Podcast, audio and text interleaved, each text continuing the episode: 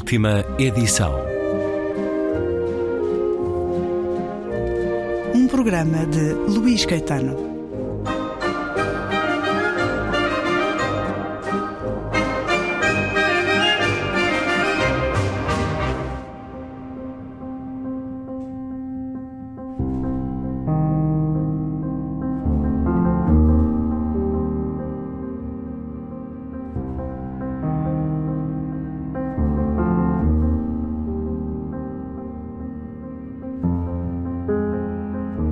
Agentes levantaram-se apressadamente e partiram nessa noite, deixando um guarda.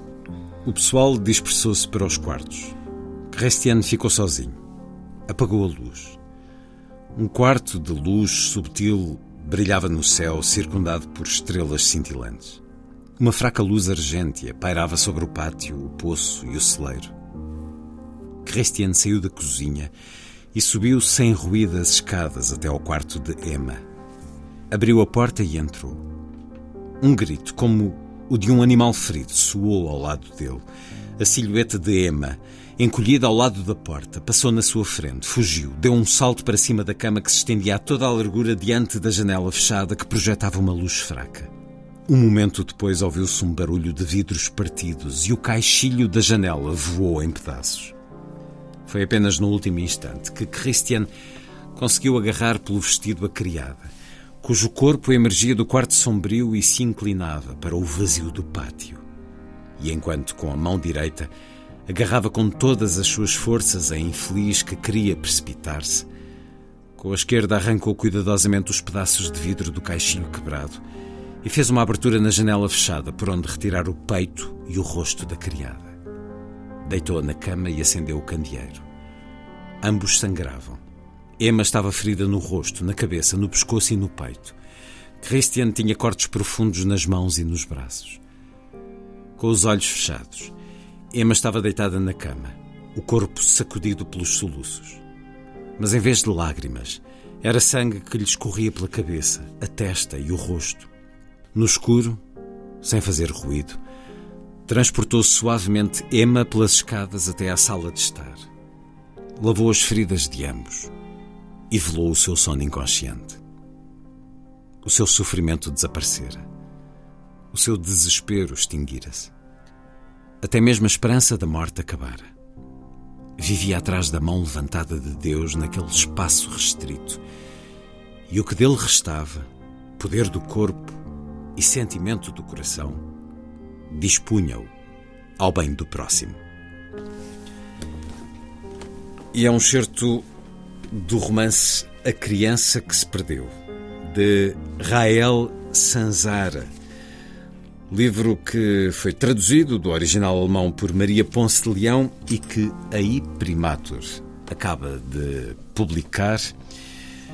Um livro clássico da literatura do seu país, publicado em 1926, um dos primeiros romances da República de Weimar.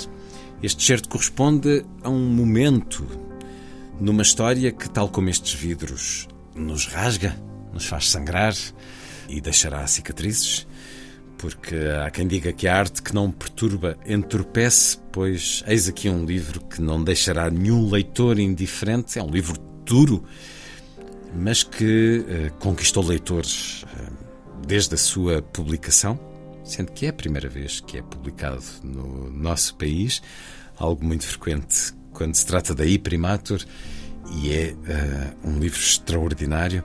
Assistimos neste certo ao momento em que um cadáver de uma criança é encontrado no celeiro desta propriedade e é a reação a essa descoberta pela criada, mãe de uma outra criança e por um homem que a partir daí uh, sente que perdeu tudo e, portanto, como nesta frase final uh, se refere, parte para apoiar os outros. Ele vai apoiar toda uma família ao longo de décadas. Todos aqueles que dependem dele de alguma maneira, incluindo aquele que uh, lhe terminou com a vida, uh, a vida emocional uh, a partir de uma certa altura. Falamos aqui de uma menina de 4 anos que é assassinada. É inspirado num crime real do século XIX e os leitores vão saber muito cedo quem é o culpado. Esta autora, que será uma descoberta para a maior parte de nós, Rael Sanzara, que é um nome eh, literário de Johanna Bleschka, que viveu entre 1894 e 1936. É uma mulher eh, cuja vida dava um filme, não só porque viveu neste tempo em que tanto mudou na Europa, nesta zona geográfica, como ela teve proximidade a grandes nomes da cultura e da ciência, proximidade às novas teorias da psicologia moderna, e isso contribuiu certamente. Hugo Xavier, editor da I Primatur, bem-vindo uma vez mais à Antena 2. É como se, ao sabermos disto, dessa sua proximidade, da proximidade da autora, a consolidação da ciência da psicologia e da psiquiatria, eh, percebe-se que uma mulher que foi uma dançarina e que teve uma vida certamente vivida com um lado muito mundano e muito cultural, mas é como se trouxesse essa nova ciência da psicologia para a literatura num romance que é de facto extraordinário. E que me pergunto como é que se cruzou com ele, o Xavier tenho um passatempo terrível, que é basicamente andar a investigar certos períodos e certas literaturas. Eh, por exemplo, neste momento estou a fazer uma investigação sobre literaturas sul-americanas das primeiras três ou quatro décadas do século XX. Uhum. E depois o que faço é, é, navegar de um autor para o outro. Este foi um autor importante nesse país, mas era pertencia à escola onde estava também aquele autor, aquele autor. E depois há de um ou dois que eu não conheço. E vai seguindo uh, esse e fio de exatamente, Ariane. Exatamente. E, portanto, a certa altura, tropecei numa investigação sobre literaturas de expressão alemã do começo do século XX. Uh, tropecei, de facto, num, num livro que tinha uma várias particularidades, o facto de ser o único prémio Kleist, que era o prémio mais importante literatura alemã da época, que foi recusado, o facto de ser o, um livro que historicamente, eh, basicamente desde que foi publicado até hoje, teve sempre impressão, ou seja, nunca esgotou, foi sempre tido reedições sucessivas, o que é muito raro na literatura alemã, sobretudo com duas guerras pelo meio. Uh, perdão, com uma guerra, mas pronto, ou seja, uh, um livro que aguentou todo este tempo e continua a ser vendido. É uma coisa extraordinária, continua a ser um livro lido. Uh, e por outro lado, é considerado um dos primeiros exemplos de, de embora eu não concordo exatamente com isso, mas é, é considerado um dos primeiros exemplos do policial psicológico. Uhum. sinceramente, acho que não, acho que a autora faz uma coisa absolutamente extraordinária isso sim, para mim é único, não é uma coisa muito abordada. Ela parte, de facto, dessa nova ciência da psicologia que está presente no livro, na análise que ela faz das motivações de crimes, no, no facto de tocar uma coisa que é, e continua a ser um bocadinho um tema tabu, que é uma sexualidade infantil. Eh, ela parte de tudo isto para, ao mesmo tempo, na realidade, fazer um livro sobre de que forma é que a moral afeta a psicologia. É exatamente o caminho contrário daquilo que nós estaríamos a esperar. Ou seja, ela faz a primeira análise do crime, mas depois é, uma, é o que ela vai dissecar ao longo do livro é como é que a, a vontade moral deste pai de família que perde uma filha vai perturbar a sua vontade de, de, perdoar o criminoso, vai acabar por ser ela, de alguma forma, acabar por destruir a sua família também. Uh, há aqui este, esta perspectiva de, de uma outra destruição, apesar de ele querer sempre proteger e estar sempre a proteger, ele, a certa altura, acaba, o livro acaba com ele e o criminoso na quinta sozinhos porque ele teve de afastar a sua família e os seus criados. Uh, e isto é uma é, um, é muito interessante numa, numa perspectiva que, que não é habitual, ou seja, não é muito habitual nós pormos em confronto a influência da moral sobre a, psico, sobre a psicologia, sobretudo numa altura em que, lá está, a tendência precisamente era, sendo a psicologia uma coisa nova, é que o livro, como muitos dessa época, seguisse a psicologia, pura e dura. E não pusesse, ou seja, ela está à frente. Ela vai, vai fazer uma, uma investigação que não é, não é habitual. Sim, e não é propriamente investigação policial, de facto, Exatamente. aqui é, é mais esses meandros uh, psicológicos de como Exatamente. alguém que é afetado pela maior das tragédias sendo a responsabilidade do mal, o mal que a criança que se perde, a criança que se perdeu, não é só aquela que é assassinada, Exatamente. é uma outra também que tem um papel muito decisivo nesta história Há uma duplicidade neste título e acompanhamos como é que nos podemos relacionar com o mal, sendo uma predisposição ética suprema do perdão. Como é que se concilia isso com a dor e eh, o desespero? E é impressionante. Poderia-se esperar um romance destes de alguém já com uma experiência de escrita muito sustentada, eh, mas é uma bailarina, atriz e escritora, Rael Sanzara.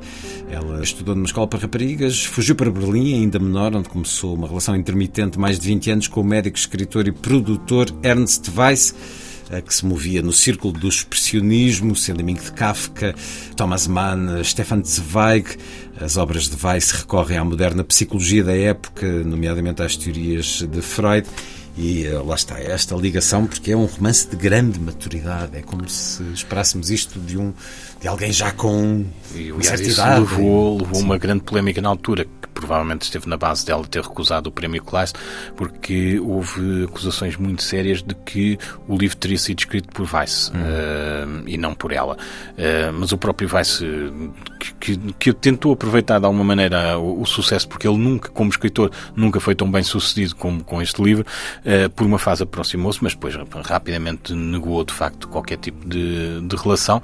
E o facto de, de, de da maior parte da comunidade intelectual ter pensado isso e ter de alguma forma acusado uh, a autora de, desse plágio, não plágio, não, de, de ter basicamente aproveitado um, de alguma maneira. Exatamente. Sim. Eh, fez, fez com que ela recusasse o prémio. E, portanto, foi, foi, uma, foi um, precisamente a dificuldade de lidar com, com. Já, era uma mulher a escrever, era uma mulher a escrever um livro perturbador e era uma mulher a escrever qualquer coisa de novo. Portanto, tudo isso causou incômodo numa cultura que era lá está, a maior parte desses escritores dessa época e dessas escolas eram quase todos homens. Portanto, no, na realidade, temos muito poucas escritoras alemãs inseridas nos movimentos novos do, do, começo do século XX e isso provavelmente deve ter tido um efeito parecido com o que aconteceu à nossa Judite Teixeira no meio dos modernistas eh, e provavelmente foi, foi posta de lado ou considerada uma espécie de fraude. Portanto, penso que foi um bocadinho estando aqui a deduzir e sem,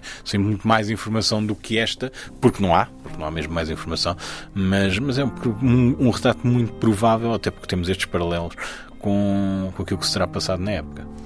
E aqui temos este resultado da sua dedicação à história literária comparada. Hugo Xavier, até essas histórias uh, contribuem para uh, o interesse que, causa esta edição e esta autora, uh, tão certamente desconhecida para mim era, e para muitos certamente ela que eh, em Berlim é uma vida parece absolutamente extraordinária, torna-se bailarina, participa em vários filmes mudos eh, de grande êxito, foi uma das figuras mais populares do meio artístico da República de Weimar, desiste do cinema, dedica-se ao teatro e com 32 anos publica este romance que é de uma profunda maturidade e depois a vida há de lhe ser madrasta e há de morrer com um cancro aos 40 anos. Rael Sanzara ou Johanna Bleska, a criança que se perdeu, a tradução de Maria Ponce de Leão, edição e primatur, livro que nos foi apresentado pelo editor Hugo Xavier.